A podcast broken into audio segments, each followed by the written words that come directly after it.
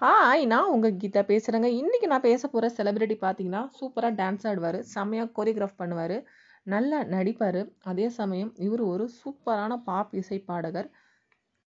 Lyrics எழுதுறதுக்கு இவர் அடிச்சுக்க ஆளே கிடையாது. சோசியல் ஒர்க்கும் அவ்வளோ சர்வீஸும் சூப்பராக பண்ணுவார் இப்படி பன்முக திறமை கொண்ட ஒருத்தர், கிங் ஆஃப் பாப் அப்படின்னு சொல்லிட்டு பாப் இசை உலகில எல்லாரும் கூப்பிடுவாங்க. எம்ஜே அப்படின்னு சொல்லிட்டு இன்னும் செல்லமாக கூப்பிடுவாங்க. எஸ் எஸ் பண்ணிட்டீங்களா? இன்னைக்கு நாம் பேச போகிற செலிபிரிட்டி பார்த்தீங்கன்னா, பாப் இசை உலகின் முடிசூடா மன்னன் மைக்கேல் ஜாக்சன் அவர்கள் பற்றின விஷயங்கள தான் ஷேர் பண்ண போகிறேன் இந்த விஷயம் உங்களுக்கு ரொம்ப சுவாரஸ்யமாக இருக்குன்னு நான் நம்புகிறேன் ஆகஸ்ட் 29, 1958ஆம் ஆண்டு ஜோசப் வால்டர் மற்றும் கேத்ரின் எஸ்தர் இவங்களுக்கு பார்த்தீங்கன்னா, ஏழாவது குழந்தையா பிறந்திருக்காரு. இவருக்கு மொத்தம் ஒன்பது குழந்தைகள். இவங்க பார்த்தீங்கன்னா, ரொம்ப ஏழையான தம்பதிகள். அதே சமயம் குழந்தைகளை சூப்பராக வளர்த்துருப்பாங்க மைக்கேல் ஜாக்சன் அவர்களுக்கு மியூசிக்கில் இன்ட்ரெஸ்ட் வந்ததுக்கு காரணம் அவருடைய அப்பா தாங்க. ரீசன் என்னன்னா, அவருக்கு ஒரு சிங்கர் ஆகணும் அப்படின்றது ரொம்ப நாளே ஆசை. பாப் சூப்பராக பாடணும் அப்படிங்கிறது ஆசை. அவர் அவருக்கு டேலண்ட் இருந்தாலும் பட் அவரால் எக்ஸ்போஸ் பண்ண முடியல. அதனால நிறைய விஷயங்கள் தன்னுடைய குழந்தைங்களுக்கு சொல்லிக் கொடுத்துருக்காரு அவரே. அந்த வகையில் மைக்கேல் ஜாக்சன் அவர்களுடைய கூட பிறந்தவங்க பார்த்தீங்கன்னா, அவங்க அப்பா ட்ரைனிங் கொடுத்துட்டு இருக்கும்போது, ஒரு 6, 7 வயசு இருக்கும்போது பார்த்தீங்கன்னா, இவரும் கூட சேர்ந்து அவங்களோட கத்துக்குவாராம். அவங்க கற்றுக்கிறத கூட நின்று பார்ப்பாராம். அதை கற்றுக்கிட்டு அதை பார்த்துக்கிட்டு இவர் நிறைய விஷயங்கள் கற்றுக்கிட்டாரு அந்த வகையில் தி ஜாக்சன் ஃபைவ் அப்படின்ற ஒரு மியூசிக் ட்ரிப்பை அவங்க அப்பா ஆரம்பித்தாங்க அந்த ட்ரிப்பில் மைக்கேல் ஜாக்சனும் இருந்தாரு. 1971ல தனியாவே பாட ஆரம்பிச்சிட்டாரு அந்த அளவுக்கு டேலண்ட்டாக இருந்திருக்காரு மைக்கேல் ஜாக்சன் அவர்கள். ஒரு 9, 10 வருட போராட்டத்துக்கு அப்புறம் ஆயிரத்தி தொள்ளாயிரத்தி எண்பதுல ஸ்டார்டிங்கில் பார்த்தீங்கன்னா, பாப் இசை உலகில் செம்ம புகழ் பெற்று செம்ம ஃபேமஸ் ஆயிட்டாரு நம்ம மைக்கேல் ஜாக்சன் அவர்கள். அவருக்கு இந்த இந்த புகழ் வந்து பார்த்தீங்கன்னா, ஒரே நைட்டில் கிடைக்கலங்க. ரொம்ப கஷ்டப்பட்டார் நிறைய இழந்திருக்காரு அதுக்காக. அந்த வகையில் அவர் ஃபர்ஸ்ட் ஒரு மியூசிக் ஆல்பம் வெளியிட்டிருக்காரு. அது பெரிய அளவில் ரீச் ஆகலை அந்த மியூசிக் ஆல்பம் வெளிவந்து ஒரு 10 வருஷத்துக்கு அப்புறம் அந்த பார்த்தீங்கன்னா, த்ரில்லர் அப்படின்ற ஒரு மியூசிக் ஆல்பத்தை வெளியிட்டிருக்காரு. அந்த ஆல்பம் தான் எல்லாரையுமே உலகத்தில் உள்ள எல்லாருமே திரும்பி பார்க்க வந்துச்சு சாதாரண ஆல்பம் கிடையாதுங்க. எட்டு கிராமி விருது வாங்கியிருக்கு அந்த த்ரில்லர் ஆல்பம். இந்த ஆல்பத்தோட ஒவ்வொரு டைட்டிலையும் ஒவ்வொரு ஒவ்வொரு மணி நேரம் பார்த்தீங்கன்னா, எம்டிவி ஒளிபரப்பு பண்ணாங்களாம். அப்போது ஒளிபரப்பு ஆகும்போது பார்த்தீங்கன்னா, மைக்கேல் ஜாக்சனோட ஆல்பத்தோட சேர்ந்து நம்ம எம்டிவியும் செம்ம ஃபேமஸ் ஆயிடுச்சாம் இவரோட ஆல்பத்தை டெலிகாஸ்ட் பண்ணதுனாலேயே இப்போ வரைக்கும் அந்த ஒரு சாதனையை சாகிற வரைக்கும் நம்ம மைக்கேல் ஜாக்சன் அவர்களாலேயே முறியடிக்க முடியலங்க. இதுதான் ஒரு சிறந்த சாதனை என்னை பொறுத்த வரைக்கும் மைக்கேல் ஜாக்சன் அவர்கள் போய் ஸ்டேஜில் பெர்ஃபார்மன்ஸ் பண்ணுறத பார்க்குறது பார்த்தீங்கன்னா, ஏகப்பட்ட பேர் காத்துக்கிட்டு இருப்பாங்க. அதில் பார்த்தீங்கன்னா, அவர் வந்த உடனேயே அப்படியே கடவுளை பார்த்த பக்தர்கள் மாதிரியே அப்படி குதிப்பாங்க. அவ்வளோ ஆக்ரோஷமாக கத்துவாங்க. ஒரு ஆட்டம் பாம் அந்த இடத்துல போட்டால் அந்த சவுண்டு கண்டிப்பாக கேட்காது. மக்களோட சவுண்டு தான் கேட்கும். அந்த அளவுக்கு ஒரு ஆர்ப்பாட்டமாக ஆர்ப்பாட்டமாக இருக்கும் நம்ம மைக்கேல் ஜாக்சன் அவர்கள் ஸ்டேஜில் பெர்ஃபார்மன்ஸ் பண்ணும்போது.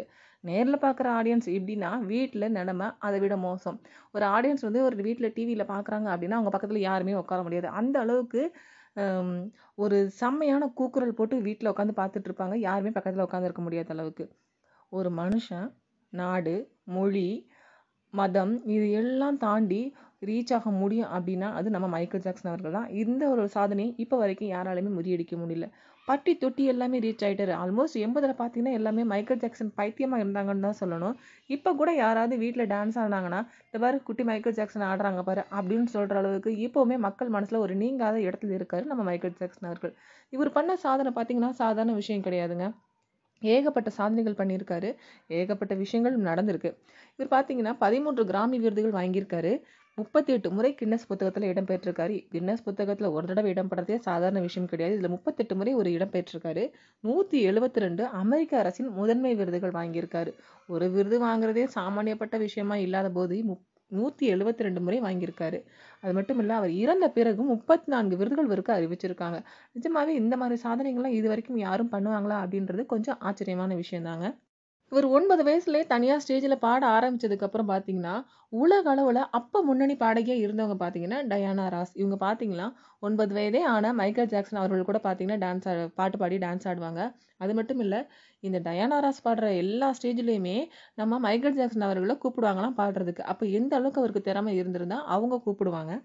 அது மட்டும் இல்ல, தி ஜாக்சன் 5 அப்படின்ற குழுவின் ஃபர்ஸ்ட் ஆல்பம் வெளியிட்டாரு இல்லைங்களா? அந்த ஆல்பத்த ஃபர்ஸ்ட் ஃபர்ஸ்ட் வெளியிட்டதும் டயானா ராஸ் தான்.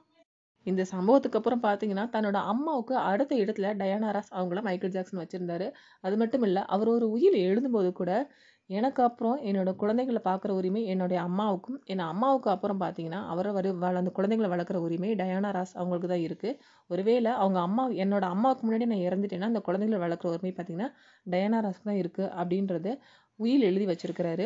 அதே போல் டயானா ராஸ் அவர்களும் மைக்கேல் ஜாக்சனை பேபி மைக்கேல் ஜாக்சன் அப்படின்னு தான் சொல்லுவாங்களாம். அந்த அளவுக்கு அவங்களுக்குள்ள ஒரு அம்மா பையன் பாண்டிங் இருந்திருக்கு. நியூயார்க்கில் அப்போலோ தேட்டர் அப்படின்னு சொல்லிட்டு ஒரு மியூசிக் ஆல்பம் ப்ரொடியூஸ் பண்ணுற ரிலீஸ் பண்ணுற இடம் இருக்கான் அந்த இடத்துல ரிலீஸ் பண்ணுறது அப்படிங்கிறது ஒரு சாதாரண விஷயமே கிடையாதாங்க. ரொம்ப ஃபேமஸாக இருக்கணும் ரொம்ப ரீச் ஆகிருக்கணும் அவங்கக்கிட்ட ரொம்ப பணபலம் இருக்கணும் ரொம்ப மக்கள் பலம் இருக்கும். இப்படி இருந்தால் மட்டும்தான் அவங்களுக்கு அந்த தேட்டரில் ஆடியோ ரிலீஸ் பண்ண அனுமதிப்பாங்களாம். அப்போது அந்த அளவுக்கு நம்மளுடைய மைக்கேல் ஜாக்சன் அவர்கள் ஃபேமஸாக இருந்ததுனால திறமையாக இருந்ததுனால அந்த அப்பல்லோ தேட்டர்ஸில் பார்த்தீங்கன்னா இவரோட மியூசிக் ஆல்பத்தை ரிலீஸ் பண்ண அக்செப்ட் பண்ணியிருக்காங்க. அதே சமயம் ரிலீஸும் பண்ணியிருக்காங்க. மைக்கேல் ஜாக்சன் அவர்கள் பார்த்தீங்கன்னா மியூசிக் ஆல்பம் வெளியிட்டதன் மூலமாக பல கோடி பணம் சம்பாதிச்சார். அந்த பணத்தில் ஒரு சில ஷேர்ஸ் பார்த்தீங்கன்னா சோசியல் சர்வீஸ்க்காகவே ஒதுக்கிட்டார். அது மட்டும் இல்லை இவருக்கு பர்சனலாக உடல் சம்மந்தப்பட்ட பிரச்சனைகள் இருந்துச்சு. வெண்தாமரை அப்படின்ற நோய் இருந்தது. அது பார்த்தீங்கன்னா உடல் முழுவதும் கொஞ்சம் கொஞ்சமாக பரவ ஆரம்பிச்சிருச்சு. இதுக்காக நிறைய பணம் செலவு பண்ணுவார். இவர் ஒரு கருப்பினத்தவர் அப்படின்றதுனால இவருக்கு கருப்பு மேலே ரொம்ப ஒரு கோபம் வெறுப்பு கோபம் இருந்தது. காரணம் என்னன்னா இவர் கருப்பினத்தவர் அப்படின்றதுனாலேயே நிறைய விஷயங்களில் ஒதுக்கப்பட்டார் அடக்கி வைக்கப்பட்டார். அந்த காரணத்தினாலேயே தன்னுடைய தன்னை முழுமையாக வெள்ளையாக்கணும் அப்படின்னு சொல்கிறதுக்கும் ஆசைப்பட்டார். இன்னொரு ரீசன் என்னென்னா ஆயிரத்தி தொள்ளாயிரத்தி எழுபத்தி ஒன்பதாம் ஆண்டு இவர் பார்த்தீங்கன்னா மியூசிக்கு டான்ஸ் வந்துட்டு பெர்ஃபார்மன்ஸ் பண்ணிக்கிட்டு இருக்கும்போது ப்ராக்டிஸ் பண்ணிகிட்டு இருக்கும்போது கீழே விழுந்து மூக்கு உடஞ்சிருச்சு. அதுக்கு பிளாஸ்டிக் சர்ஜரி பண்ணார் ஃபர்ஸ்ட் டைம் அப்போ பண்ணும்போது ரொம்ப ஆல்மோஸ்ட் பிளாஸ்டிக் சர்ஜரி பண்ணி முடிச்சிட்டாங்க. பட் அவரால் மூச்சு விடுறதுக்கு சிரமமாக இருந்ததுனால மறுபடியும் பிளாஸ்டிக் சர்ஜரி பண்ணார். கிட்டத்தட்ட முகத்தை மட்டுமே நான்கு முறை பிளாஸ்டிக் சர்ஜரி பண்ணியிருக்காரு. ப்ராப்ளம் அப்படின்னாலே கூடவே ப்ராப்ளமும் சேர்ந்து வந்துடும் அந்த வகையில் நிறைய பார்த்தீங்கன்னா நம்ம மைக்கேல் ஜாக்சன் அவர்களுக்கும் நிறைய சர்ச்சைகள் வந்தது. அந்த வகையில் ஆயிரத்தி தொள்ளாயிரத்தி எழுபத்தி மூன்றாம் ஆண்டு ஒரு பதிமூணு வயது சிறுவன் பார்த்தீங்கன்னா இவர் மேலே குற்றமாக சாட்டிட்டாரு அது அவர் அந்த பையன் யார் அப்படின்னு கேட்டிங்கன்னா இவரோட ஃப்ரெண்டோட பையன் தான் இவர் பார்த்தீங்கன்னா இதனால நிறைய மன உளைச்சலுக்கு ஆளாகினார். ஒரு நூற்றி பத்து கோடி நாம் நஷ்ட ஈடு கொடுத்ததுக்கு அப்புறம் தான் அந்த வழக்குல இருந்து அவரை விடுதலை செஞ்சாங்க. இதுக்குள்ளே இப்போ நிறைய பணம் போயிடுச்சு. அது மட்டும் இல்லை இந்த மன உளைச்சல்லேருந்து வெளிவரதுக்காக இவர் நிறைய போதை மருந்து சாப்பிட ஆரம்பிச்சிட்டாரு. போதை மருந்து சாப்பிட ஆரம்பிச்சு ஓரளவுக்கு இந்த மன உளைச்சல்லேருந்து வெளி வந்ததுக்கப்புறம் எனக்கு இந்த ஊரே வேண்டாம் எனக்கு இந்த நாடே வேண்டாம் அமெரிக்காவே வேண்டாம் நான் பஹ்ரைன் போகிறேன் நான் ஒரு முஸ்லீமாக மாறுறேன் அப்படின்னு சொல்லிட்டு அங்கே போயிட்டு ஒரு முஸ்லீம் ஃப்ரெண்டு இருந்தாங்க. அந்த புது ஃப்ரெண்ட்ஷிப் காரணமாக ஒரு பார்த்தீங்கன்னா நிறைய வாக்குறுதி தன்னோட ஃப்ரெண்ட்ஸுக்கு கொடுத்துருக்காங்க. நான் அது பண்ணுறேன் இது பண்ணுறேன் அப்படின்னு சொல்லிட்டு நிறைய அவருக்கு பார்த்தீங்கன்னா சமாதானங்கள் நிறைய வாக்குறுதிகள் கொடுத்துருக்காரு. அந்த வகையில் அவரோட முஸ்லீம் ஃப்ரெண்டும் ஒரு சில கட்டத்துக்கு அப்புறம் நீ எனக்கு கொடுத்த வாக்குறுதிகள்லாம் காப்பாற்றல அப்படின்னு சொல்லிட்டு இவருக்கு வழக்கு போட்டிருக்காரு. அந்த வகையில் அந்த முஸ்லீம் ஃப்ரெண்டு பார்த்தீங்கன்னா இவர் முப்பத்தி எட்டு கோடி கொடுத்ததுக்கு அப்புறம் தான் அவர் மான நஷ்ட வழக்கு கொடுத்ததுக்கு அப்புறம் தான் இவர் அந்த வழக்குல இருந்து விடுதலை செஞ்சாங்க. அந்த ஒரு முஸ்லீம் ஆகணும் அப்படின்ற கனவும் நிறைவேறாமல் போயிடுச்சு. பக்ரைன் ஆசையும் போயிடுச்சு. மறுபடியும் அவர் மியூசிக் ஆல்பத்தை ரிலீஸ் பண்ணுறது மாதிரி அந்த விஷயத்துக்கே வந்துட்டார். ஒரு செலிபிரிட்டி உயிரோடு இருக்காங்க அப்படின்னா அவங்கள பற்றின பயோகிராஃபி அவ்வளோ சீக்கிரம் வெளியிட மாட்டாங்க. ஆனால் அமெரிக்காவில் பார்த்தீங்கன்னா ஆயிரத்தி தொள்ளாயிரத்தி தொண்ணூற்றி ரெண்டாவது வருஷமே நம்ம மைக்கேல் ஜாக்சன் அவர்களை பற்றின பயோகிராஃபி வெளியிட்டாங்க. அந்த பயோகிராஃபி அவங்க அம்மா எழுதின என் குடும்பம் அப்படின்ற ஒரு ஆட்டோ பயோகிராஃபி மூலமாக ரிலீஸ் பண்ணாங்க. அது மட்டும் இல்லை திட்டத்தட்ட அஞ்சு மணி நேரம் அந்த மூவி டெலிகாஸ்ட் ஆச்சு. தமிழில் ஜாக்சன்ஸ் ஓர் அமெரிக்க கனவு அப்படின்ற டைட்டில் வெளிவந்துச்சு. அந்த படத்தின் மூலமாக மைக்கேல் ஜாக்சன் அவர்களை பற்றின நிறைய விஷயங்கள் அவர் சைல்ட்ஹுட்டில் நடந்த விஷயங்கள் இது எல்லாமே பார்க்க முடிஞ்சுது தெரிஞ்சுக்க முடிஞ்சுது. அவருக்கு மியூசிக்கில் எப்படி இன்ட்ரெஸ்ட் வந்தது அப்படின்றதையும் தெரிக்க தெரிஞ்சுக்க முடிஞ்சுது. பே ஸ்டார்டிங்கில் பார்த்தீங்கன்னா ஜாக்சன் அவர்களுடைய அப்பா மியூசிக் கற்றுக்கிறதுக்கு அக்செப்ட் பண்ணலை. நீ சின்ன பையன் உனக்கு இதெல்லாம் தெரியாது அப்படின்ற மாதிரி அவர் ஆறு ஏழு வயசில் சொல்லியிருக்காரு. அதுக்காக நிறைய அடியும் வாங்கியிருக்காரு. அது மட்டும் இல்லை அவரோட சிபிலிங்ஸ் ப்ராக்டிஸ் பண்ணும்போதுமே ஏதாவது ஒரு சின்ன மிஸ்டேக் பண்ணால் கூட அவங்க அப்பா பெல்ட்டில் அடிப்பாங்களாம். அதாவது இவங்களுக்கு எந்த ஒரு மிஸ்டேக் பண்ணக்கூடாது. நாம் சாதிக்காத விஷயத்தை நம்ம தன்னுடைய குழந்தைகள் சாதிக்கணும் அப்படின்ற விஷயத்தில் அவர் ரொம்ப தெளிவாக இருந்திருக்காரு. அதே சமயம் அந்த அளவுக்கு கோச்சிங்கும் கொடுத்துருக்காரு அவருடைய அப்பா. இதுக்காக மைக்கேல் ஜாக்சன் அவர்கள் இழந்த விஷயம் ஏராளம். அப்படின்னா என்ன அப்படின்னு கேட்டிங்கன்னா மற்ற சில்ட்ரன்ஸ் மாதிரி விளையாட அவர் போனதே கிடையாது வெளியில். அது மட்டும் இல்லை டே அண்ட் நைட் பார்க்காம எழுந்திருச்சு மியூசிக் கற்றுக்கணும் இதுக்காக ஒரு ஒரு டாய்ஸ் வச்சு விளையாண்டது கிடையாது. இது மாதிரி ஏகப்பட்ட விஷயங்கள் சைல்ட்ஹுட்டில் நிறைய எழுந்திருக்காரு. அந்த வகையில் பார்த்தீங்கன்னா இவருக்கு குழந்தைங்களை ரொம்ப பிடிக்குமா அது மட்டும் இல்லை இவரோட மனசும் பார்த்தீங்கன்னா ஒரு குழந்தைத்தன்மையான மனசு தான் எப்போவுமே ஒரு சில்ட்ரன் மாதிரி தான் பேசுவார் எதுவுமே ஒரு மெச்சூரிட்டி அடைஞ்ச மாதிரிலாம் அவர் பேசவே மாட்டார். அந்த வகையில் இவரை பற்றின நிறைய சர்ச்சைகளும் வெளிவந்தது. மைக்கேல் மைக்கேல் ஜாக்சன் அவர்கள் முழுமையாக வெஜிடேரியனாக மாறிட்டார். அதனால் நான்வெஜ் சாப்பிட்றது விட்டுட்டார். அதுக்கான ரீசன் என்ன அப்படின்னா எந்த உயிர்களையும் கொலை பண்ணக்கூடாது எந்த உயிர்களையும் துன்புறுத்தக்கூடாது அப்படின்ற ஒரு ரீசன்னால தான் அது மட்டும் இல்லை ஒரு பார்த்திங்கன்னா தன்னுடைய பிளாஸ்டிக் சர்ஜரி பண்ணது மூலமாக மன உளைச்சல் காரணமாக போதை மருந்து சாப்பிட்டதன் காரணமாக நிறைய உடம்பு வீக் ஆகிடுச்சி கிட்னி ப்ராப்ளம் கேன்சர் இந்த மாதிரி ஏ நுரையீரல் ப்ராப்ளம் இந்த மாதிரி ஏகப்பட்ட ப்ராப்ளம் வந்துருச்சு.